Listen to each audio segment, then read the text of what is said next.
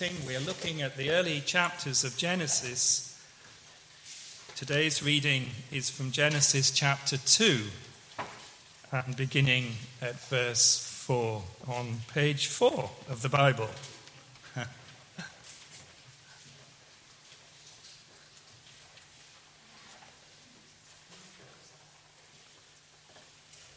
this is the account of the heavens and the earth when they were created, when the Lord God made the earth and the heavens.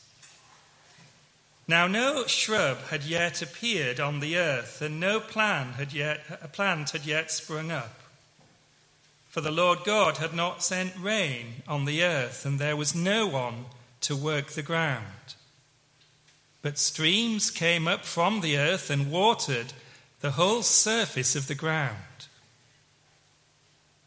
Then the Lord God formed a man from the dust of the ground and breathed into his nostrils the breath of life, and the man became a living being.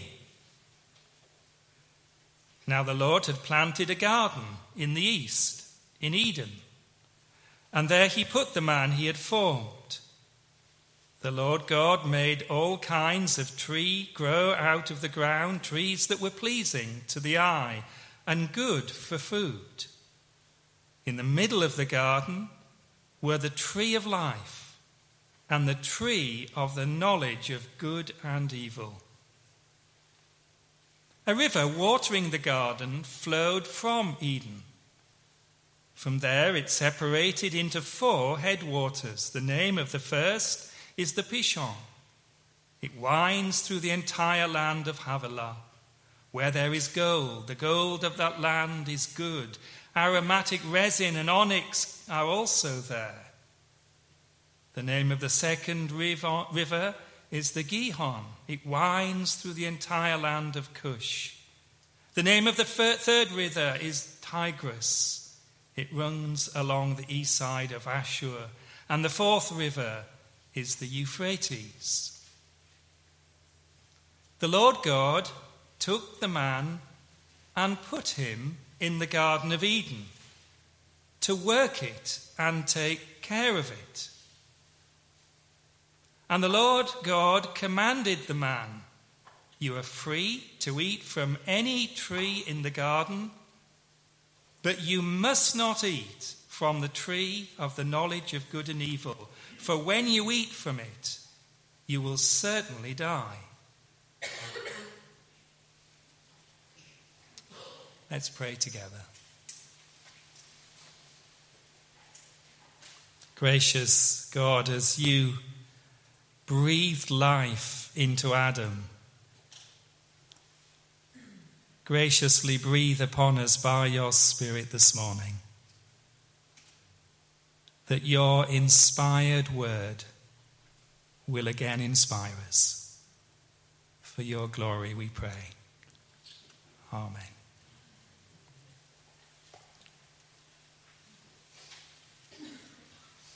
Well, this morning, having spent three weeks in Genesis 1 to chapter 2, verse 3, we now move on we move on from an epic, cosmic perspective on creation, brilliantly told as a story of seven days, and we move on to something more personal and more focused. The camera crew, as it were, uh, is zooming in on one particular place identified as Eden and to one dramatic moment, the creation of the first human. No one is quite sure whether verse 4, the first verse we read of chapter 2, this is the account of the heavens and the earth when they were created, when the Lord God made the earth and the heavens. No one is quite sure whether this is a summary of the first creation account or whether it is an introduction now to this new scene. But there is here not so much two different creation accounts telling the same story in different ways, but two creation accounts that are seeking to answer different questions. Chapter 1 is answering the question Who is it that brought all things into being? And chapter 2, in a very different style, is now pressing the question so, who exactly is this human creature that came into being on day six? And it's the second question that we come back to this morning. On Thursday of last week, Richard Dawkins, a brilliant biologist and the new atheist par excellence, was in town. I guess one or two of you went to hear him. He was speaking at an all ticketed event in the Younger Hall and introducing uh, his new book, uh, Science in the Soul. In the book, he celebrates rationalism he celebrates the joy of finding beauty in the marvels of our biological complexity. He wants science to be soulful. He wants science to be moving, to be aesthetic. And so it is. But of course, a crucial part of his underlying passion is to kill off, as he puts it, any need for divinity to explain human dignity. Let's be soulful, he says. But the idea of humanity having divine life breathed into it, a soul, if you want to call it that, is fanciful, he says. And so we come to this passage with great care. We come to this passage with great interest. There are things here actually that we would want to affirm in what Richard Dawkins is arguing. But the overall thrust takes us in an entirely different direction. I, want us this morning to imagine this text as a huge canvas a, a, a great tapestry or a, a brilliant watercolour with a background wash, with middle ground, and with a foreground. And the background wash is indeed very watery.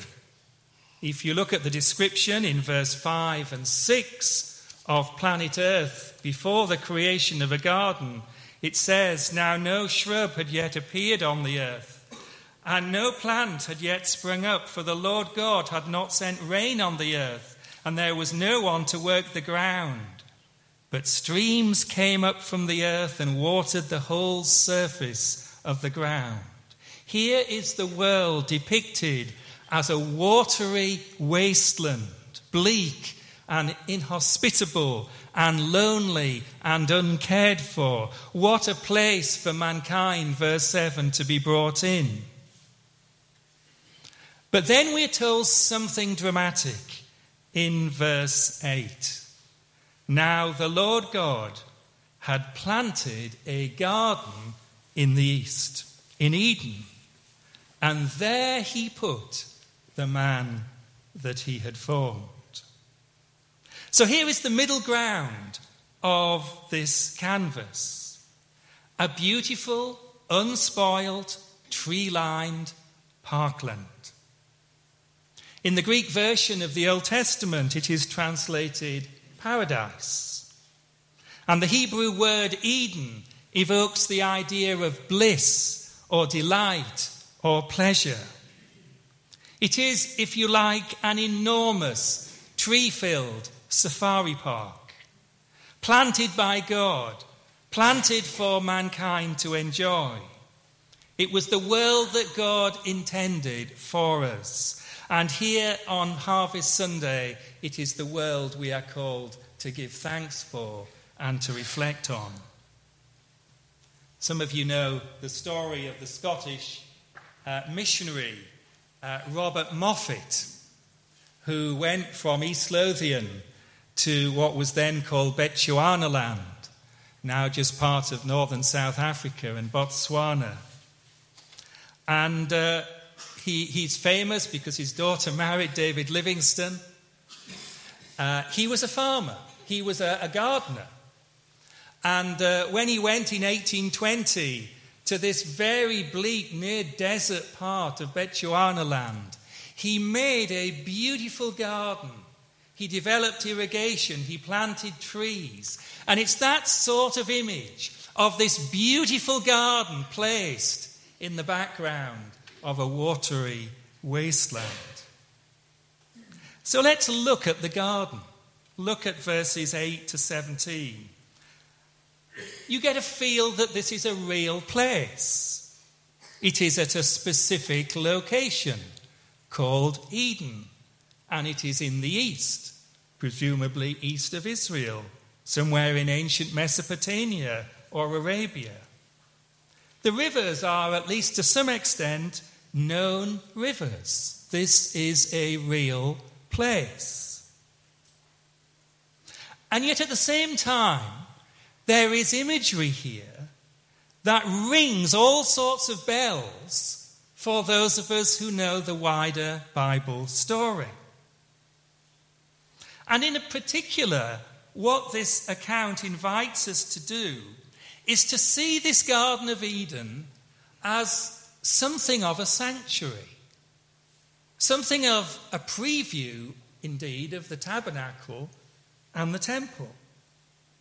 So, for example, notice in verses 10 to 14 the prominence of rivers.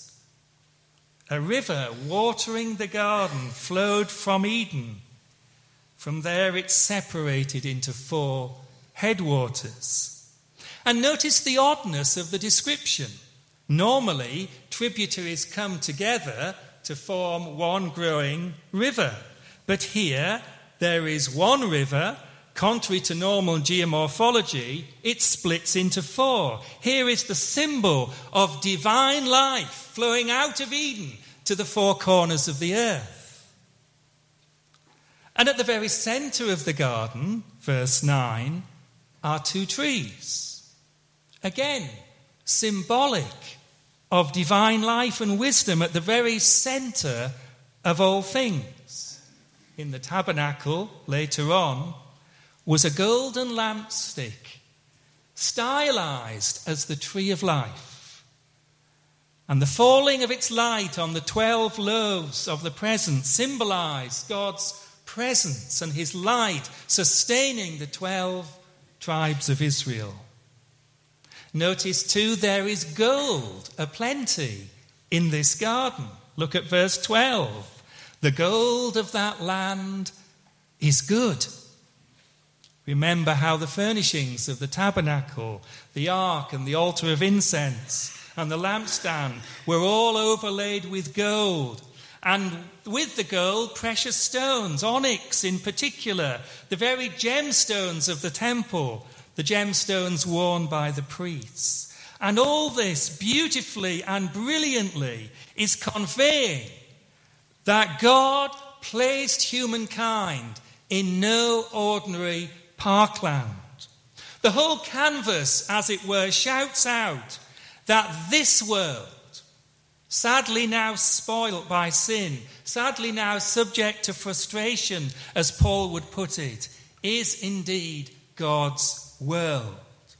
The God who rested on the seventh day, as we heard about last week, is the God who inhabits this world and in spite of its present darkness, he fills it with his presence. And this story calls us, therefore, to make a decision. How do we view this world? Is this world, in some sense, God's sanctuary?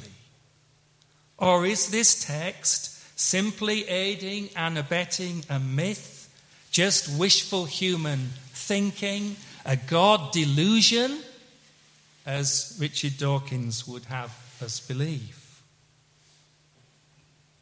And then finally, look at the foreground of this canvas. For front and centre stage of this second creation account is the creation of mankind, beautifully told in the words of verse 7 here on the screen.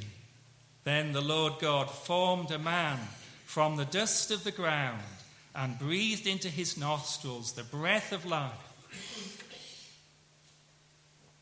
And the man became a living being. Here is day six retold. Human beings made in God's image, recounted now in a different way. And it's here, just for a few moments, I want us to linger. Notice first something that has excited and puzzled scholars for centuries.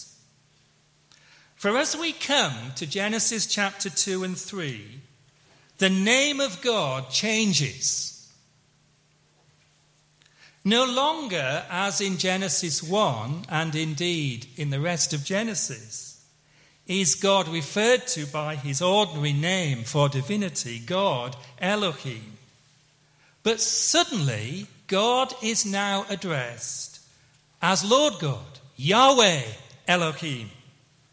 Yahweh rendered here in capital letters, not in my version there, but in your Bibles as God, as Lord. It is God's personal name. It is the name given to Moses. It is the unique name for Israel to address God, the name of Israel's covenant God. And this is very significant. Here is God drawing near now, not just as the Almighty Creator, but as humanity's covenant partner. Humankind made by God and made for God. And so the telling of the creation of man begins. In our car, we have a few CDs in a carousel put there by my son when we bought the car a number of years ago. And such is my life that I've never bothered to change these CDs which bores us all silly. I don't listen to them much. But one of them is the CD of the theme tunes of one of the Narnia films. We know it a little too well. And each piece of music evokes memories and images of this film. So, to change the imagery for a moment from a great canvas Think for a moment of a CD of film signature tunes. And in a way, this story acts like that. For this account is told as history, it is told perhaps as prehistory. Clearly, it's not a scientific account of our human origins, but its real power is the signature tunes that evoke images and truths that explain who we are. And briefly, I want to highlight four. And the first signature tune, the first truth, is of our creatureliness. Look again at verse 7. Then the Lord God formed man from the dust of the ground. We are not heavenly beings, though I try and tell my wife I am occasionally.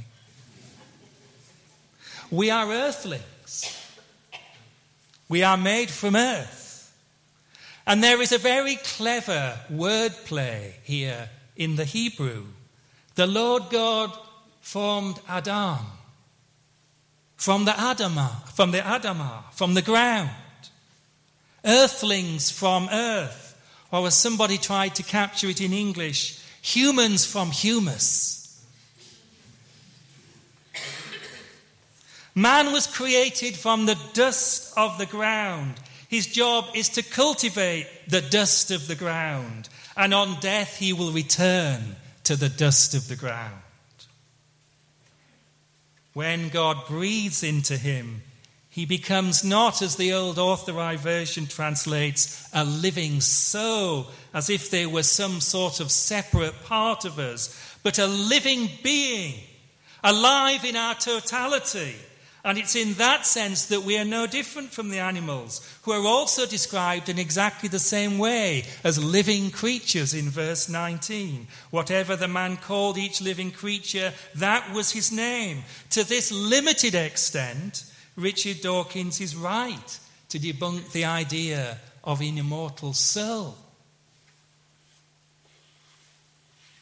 But intertwined in the signature tune in the closest possible way is a second theme.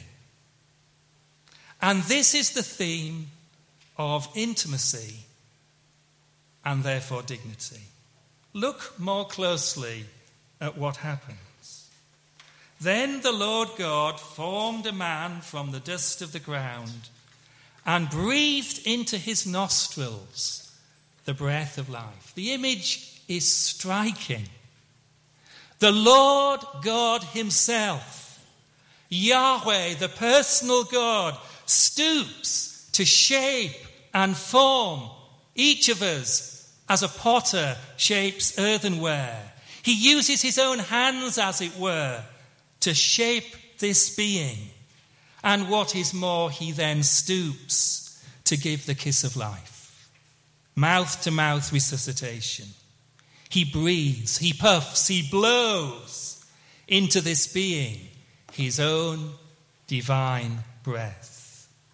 We are living creatures like the animals for sure, but totally contrary to Dawkins. We are unique, loved, formed creatures with a gloriously unique dignity, creatures kissed and breathed into by God Himself.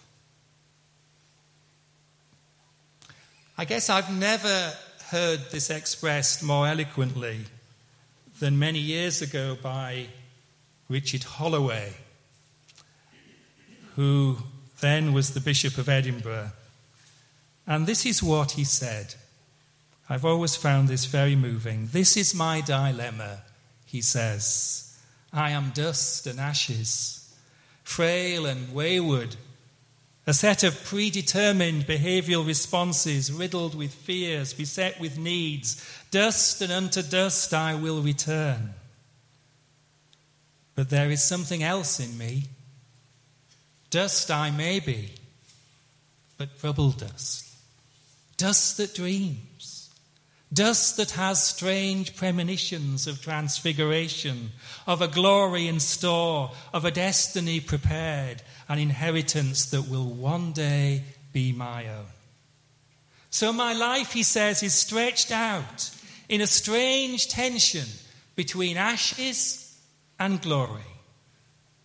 I am, he says, an exasperating enigma, a strange duality of dust and glory. From the very first Adam, we are all fearfully and wonderfully made. And here's the third theme. For in this fertile garden, garden full of beautiful trees, we are told in verse 9 that in the middle of the garden were the tree of life and the tree of the knowledge of good and evil. What is clear is that if these two trees at the center are at the center, then mankind is not at the center. The world does not revolve around us. And it is indeed a strange and ironic quirk of history that whenever man has taken center stage, dehumanization begins. So here is this third theme tune, this third truth. As human beings, we are dependent and we are answerable. Any life we have, any moral wisdom we have, comes from the one symbolized in these two trees. All of it comes from God. We are dependent on God moment by moment. And with that comes two things. First, a wonderful freedom. Look at verse 16. And the Lord God commanded the man, You are free to eat from any tree in the garden. This garden, this world, has been made for us to enjoy. And sometimes we forget that. The trees were pleasing to the eyes and were good for food. We are meant to celebrate a good world. But second comes not only freedom, but accountability. Look at verse 17. You must not eat from the tree of the knowledge of good and evil, for when you eat of it, you will surely die. This tree, from which Adam must not eat, speaks of the moral knowledge and the ethical wisdom that God alone possesses. And to eat of it arrogantly, to quest to be like God, to quest for moral autonomy, is something that God says is not to be. Indeed, this second tree is part of his loving provision. Moral boundaries are for our good. Aldous Huxley, famous for his brave new world, speaking not as a Christian of call, but speaking truth, says this man's worst difficulties begin when he is able to do as he likes. And then to a final signature tune, a final theme. And here at last we come to harvest. This is the theme of our human vocation, our human responsibility. Way back in verse 5, if you cast your eye back, we read the comment there was no one to work the ground.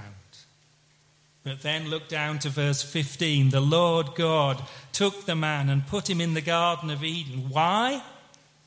To work it and to take care of it, to till it and to guard it, to cultivate it and to protect it. It's striking that these same two words are the words used of the Levites when they served in the temple, underlining again that this Garden of Eden symbolically is the place of God's dwelling.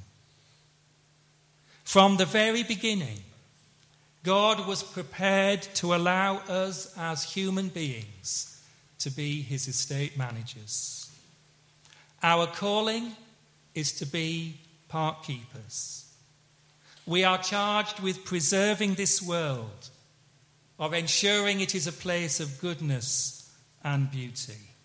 And on this Harvest Sunday, as we come together to thank God for his goodness, we come surely equally to confess in shame what a very poor job we have made of our human vocation. And of course, we're going to come to how sin and rebellion came into this garden. In spite of the vigorous advocacy against deforestation, against much progress that we would want to celebrate, still more trees are being cut down than we would ever replant. Such is the resultant soil erosion that an estimated 11% of formerly vegetated soil is now beyond recovery.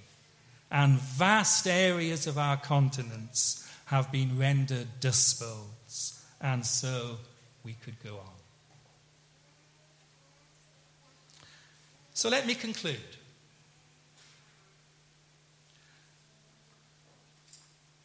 A popular theme of novels and, of, and films is the story of the person who has forgotten who they are. Here is Jason Bourne, played by, by Matt Damon, found by fishermen floating adrift in the Mediterranean with two gunshot wounds in his back, and the man awakes, find he is suffering from acute amnesia.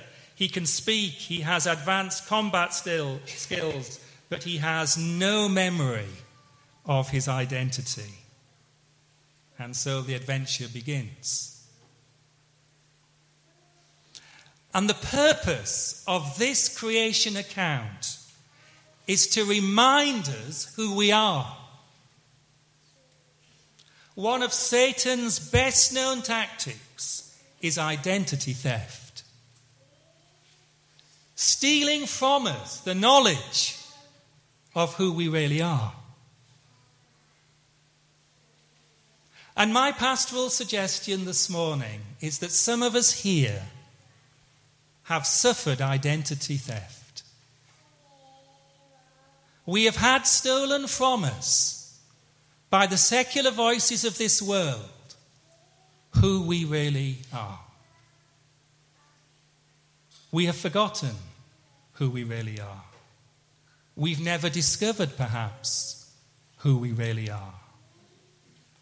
And some of us are here this morning weighed down with anxiety weighed down with fear. Some of us here this morning perhaps feel lonely and forgotten. Some of us here this morning don't like ourselves, if we're really honest. And we will only discover who we are when God is our reference point. Only when we realize that it was a living God who made us and breathed his life into us, who made us in love and who holds us in love, will we begin to discover who we really are. And we will only come to discover who we really are until we come to Jesus Christ, who knew who he was before the Father and is the one Saviour of the world who can bring us to the Father, forgive us our sins, reconcile us to the Father, and allow us to discover before the Father who we are as His loved creatures and children. We are more than highly complex, brilliantly adapted, conscious, and intelligent beings. We are God's special creation, in whom He breathes His divine life, who are recipients of so many good gifts from Him, for which we gather to thank God this morning. And we are accountable to Him, and we have all failed. We are dependent upon Him, and that's why we need His forgiveness. And we are called, all of us, whatever we do, to a vocation of great dignity to be caretakers of His world. Someone recommended I read Jonathan Sacks' book on Genesis for this series, the former chief rabbi, and I'm grateful for that recommendation. And in his introduction, he says this. No other ancient literature has so contemporary a feel. This is our story. This is where we came from. And this is our journey.